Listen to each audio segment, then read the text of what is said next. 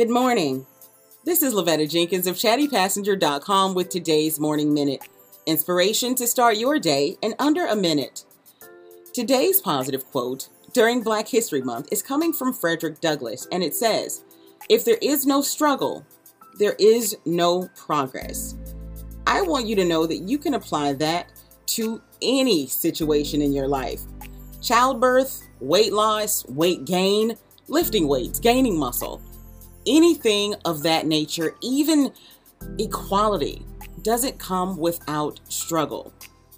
Nothing is going to be just handed to you. You have to work to get it.